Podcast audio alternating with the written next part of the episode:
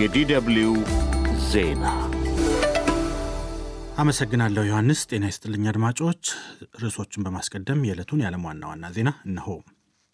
የእስራኤል ጦር ጋዛ ካን ዩኒስ ውስጥ ውጊያውን አጠናክሮ በቀጠለበት በዚህ ጊዜ በጦርነቱ የተገደሉ ፍልስጤማውያን ቁጥር ከ25 ሺህ መሻገሩን የጋዛ የጤና ሚኒስቴር አስታወቀ። በመላው ጀርመን ቀኝ አክራሪነትን በመቃወም አደባባይ የወጣው ማዕበል በተለይ በምስራቃዊ ጀርመን በሕዝብ አስተያየት ከፍተኛ ተቀባይነት እያስገኘለት ላለው የኤፍዲ ፓርቲ ብርቱ ድንጋጤ ፈጠረ። በሺዎች የሚቆጠሩ ጀርመናውያን የቀኝ አክራሪውን የኤፍዲ ፓርቲ ለመቃወም አደባባይ ወጥተዋል። ዩክሬን በሩሲያ በተያዘችው ግዛቷ ዶኔትስክ ባደረሰችው ጥቃት 13 ሰዎች መገደላቸውን በሩሲያ የተሾሙ የአካባቢው ባለሥልጣናት አስታወቁም። በጥቃቱ ሌሎች አስር ሰዎች ላይ ጉዳት ደርሷል። ስድስት ሰዎችን አሳፍሮ ይበር የነበረ አንድ የሩሲያ አነስተኛ አውሮፕላን ሰሜን ምስራቅ አፍጋኒስታን ውስጥ ተከሰከሰም። የሩሲያ የአየር መጓጓዣ ኤጀንሲ ሮሲያ ቬቲያስ እንዳለው ፋልኮን 10 አውሮፕላኑ ትናንት ቅዳሜ በሰሜን ምስራቃዊ አፍጋኒስታን ተራራማ አካባቢዎች ከራዳር እይታ ተሰውረዋል። ህንድ ሙምባይ ውስጥ ዛሬ በተደረገ የማራቶን ውድድር ኢትዮጵያውያን አትሌቶች ጣልቃ ሳያስገቡ አሸነፉም። በሴቶች ምድብ በተደረገ ውድድር ከአንደኛ እስከ ስምንተኛ ያለውን ደረጃ በመቆጣጠር ሲያሸንፉ፣ ወንዶቹም ከአንደኛ እስከ ሶስተኛ ያለውን ደረጃ ያለ ተቀናቃኝ ተቆጣጥረዋል። የአፍሪካ ዋንጫ ውድድሮችም እየተከናወኑ ነው። ዜናውን በዝርዝር የእስራኤል ጦር ጋዛ ዩኒስ ውስጥ ውጊያውን አጠናክሮ በቀጠለበት በዚህ ጊዜ በጦርነቱ የተገደሉ ፍልስጤማውያን ቁጥር ከ25 ሺህ መሻገሩን የጋዛ የጤና ሚኒስቴር አስታወቀም። የእስራኤል ጦር ብርቱ የምድር ውጊያ በሚደረግበት ሰሜናዊ ጋዛም አዲስና የተጠናከረ የአየር ጥቃት መክፈቱን የፈረንሳይ ዜና አገልግሎት ዘግቧል። ጦሩ በደቡባዊ ግንባር እያደረገ ባለው የተጠናከረ ዘመቻ ሐማስን ካላጠፋ እንደማይቆም እየገለጸ ነው። በሰሜናዊ ጋዛ የሐማስን መዋቅር ማፍረሱን የሚገልጸው የእስራኤል ጦር ተነጣጥለው የተበታተኑ ታጣቂዎች ብቻ እንዳሉ ይገልጻል። ነገር ግን እየወጡ ያሉ መረጃዎች እንደሚያመለክቱት ሰሜናዊ ጋዛ አሁንም ድረስ ከጦር መርከቦችና ከአየር በሚሰነዘሩ ጥቃቶች እየተናጠች ነው። ይህ ደግሞ እስራኤል በሰሜናዊ ጋዛ ካለው የሐማስ ታጣቂዎች ጋር እያደረገችው ያለው ጦርነት ገና ረዥም ጊዜ መውሰዱ እንደማይቀር አመላካች ነው ተብሏል። የጋዛ የጤና ሚኒስቴር ዛሬ ባወጣው መግለጫ በጦርነቱ አብዛኞቹ ሕፃናትና ሴቶች የሆኑ ከ25 ሺህ በላይ ፍልስጤማውያን ተገለዋል። ሌሎች ከ7 ሺህ የሚልቁት ደግሞ የደረሱበት አልታወቀም። በመላው ጀርመን ቀኝ አክራሪነትን በመቃወም አደባባይ የወጣው ማዕበል በተለይ በምስራቃዊ ጀርመን በሕዝብ አስተያየት ከፍተኛ ተቀባይነት እያስገኘለት ባለው የኤፍዲ ፓርቲ ላይ ብርቱ ድንጋጤ ፈጠረም። በሺዎች የሚቆጠሩ ጀርመናውያን የቀኝ አክራሪውን የኤፍዲ ፓርቲ ለመቃወም አደባባይ ወጥተዋል። ተቃዋሚዎች ለተቃውሞ አደባባይ የወጡት የኤፍዲ ፓርቲ አባላት ተሰባስበው የውጭ ዜጎች በጅምላ ለማባረር ውይይት ማካሄዳቸው ከተሰማ በኋላ ነው። ትናንት ቅዳሜ በመላው ጀርመን ከ250 ሺህ በላይ ተቃዋሚ ሰልፈኞች ቀኝ አክራሪዎችን ለመቃወም አደባባይ ወጥተዋል። በሰልፉም ናዚዎች ይውጡልን የሚል መፈክር ይዘው መታየታቸውን ኤአርዲ ዘግቧል። ባለፈው አርብ በርሊንና ሙኒክን ጨምሮ ከአንድ መቶ በላይ የሀገሪቱ ከተሞች የተቃውሞ ጥሪዎችን አስተጋብተዋል። በሙኒኩ የተቃውሞ ሰልፍ ከ25 ሺህ በላይ ሰዎች ይታደማሉ ተብሎ ይጠበቃል። በኮለን ከተማም እንዲሁ ከ10 ሺህ በላይ ሰዎች እንደሚታደሙ ይጠበቃል። በቀኝ አክራሪው ፓርቲ ላይ የተቀሰቀሰው ተቃውሞ በያዝነው የጥር ወር መጀመሪያ የኤኤፍዲ ፓርቲ አባላት ከአክራሪ ብሔርተኞች ጋር ባደረጉት ስብሰባ ስደተኞችና ያልተዋሃዱ ያሏቸው ዜጎች በጅምላ በሚባረሩበት ሁኔታ ላይ መወያየታቸውን የተመለከተ ዘገባ መውጣቱን ተከትሎ ነው። ስድስት ሰዎችን አሳፍሮ ይበር የነበረ አንድ የሩሲያ አነስተኛ አውሮፕላን ሰሜን ምስራቅ አፍጋኒስታን ውስጥ ተከሰከሰ።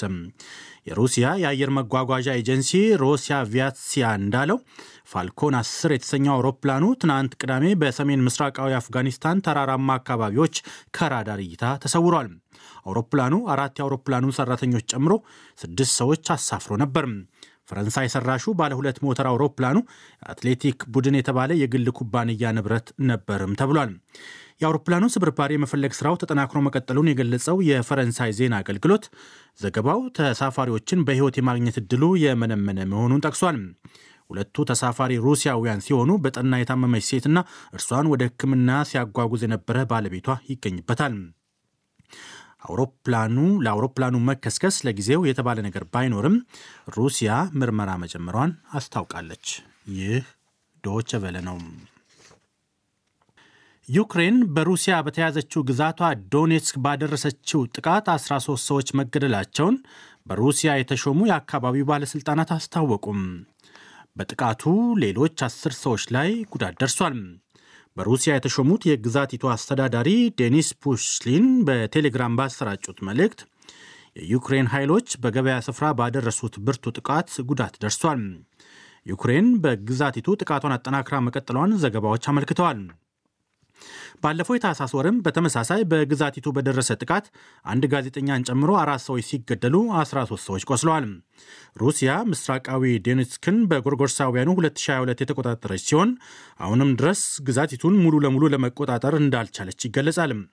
በምስራቃዊ ዩክሬን በሁለት ሀገራት መካከል እየተደረገ ያለው ጦርነት ተፋፉሞ የቀጠለ ሲሆን አንዳቸው በአንዳቸው ላይ ድል እንደተቀዳጁ በየፊናቸው ይገልጻሉ። ይህ ዶይቼ ቬለ ነው።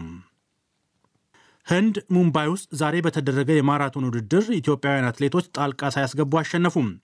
በሴቶች ምድብ በተደረገ ውድድር ከአንደኛ እስከ ስምንተኛ ያለውን ደረጃ በመቆጣጠር ሲያሸንፉም፣ ወንዶቹም ከአንደኛ እስከ ሶስተኛ ያለውን ደረጃ ያለ ተቀናቃኝ ተቆጣጥረዋል።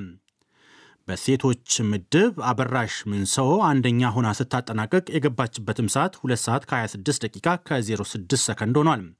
ሙሉ ሀብት ጽጌ 2 ሰዓት ከ26 ደቂቃ ከ51 ሰከንድ በሆነ ሰዓት እንዲሁም መድህን በጀኔ 2 ሰዓት ከ27 ደቂቃ ከ34 ሰከንድ ሁለተኛና ሶስተኛ ሆነዋል። በውድድሩ ከአንደኛ እስከ ሶስተኛ የወጡት አትሌቶች የ50 ሺና የ25 ሺህ እንዲሁም እስከ 15 ሺህ ዶላር ተሸላሚዎች ሆነዋል። ከስፖርት ዜና ሳንወጣ በሴኔጋል አስተናጋጅነት እየተካሄደ ባለው የአፍሪቃ ዋንጫ ኃላፊና ወዳቂ ሀገራት እየተለዩ ናቸው። ከደቂቃዎች በፊት በተጠናቀቀው የሞሮኮና የዲሞክራቲክ ሪፐብሊክ ኮንጎ ፍልሚያ አንድ አቻ በሆነ ውጤት ተጠናቋል። ጨዋታው በዚሁ የሚጠናቀቅ ከሆነ ምድቡን ጥሎ ማለፉን የሚቀላቀሉ ሀገራትን ለመለየት ቀጣዩን ጨዋታ መጠበቅ ግድ ይላል። ትናንት ምሽት በተደረጉ ጨዋታዎች አልጄሪያ ከቡርኪና ፋሶ ሁለት አቻ ሲያጠናቅቁ አንጎላ ሞሪታንያን ሶስት ለሁለት አሸንፋለች። ዘግይቶ በተደረገው የትናንት ምሽቱ ጨዋታ ቱኒዚያና ማሊ አንድ አቻ በሆነ ውጤት ነጥብ ተጋርተዋል። ዛሬ በሚደረጉ ሌሎች ተጨማሪ ጨዋታዎች ጊኒ ቢሳኦ ከናይጄሪያ፣ ኢኳቶሪያል ጊኒ ከአዘጋጇ አይቮሪ ኮስት የሚያደርጓቸው ጨዋታዎች ኃላፊ ሀገራትን ለመለየት ተጠባቂ ናቸው።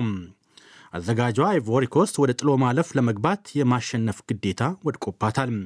እስካሁን በተደረጉ ጨዋታዎች በምድብ ሁለት የምትገኘው ኬፕ ቨርዴና በምድብ ሶስት የምትገኘው ሴኔጋል አስቀድመው በሰበሰቧቸው ስድስት ስድስት ነጥቦች ጥሎ ማለፉን መቀላቀላቸውን አስቀድመው አረጋግጠዋል። ይህ ዶይቼ ቬለ ነው።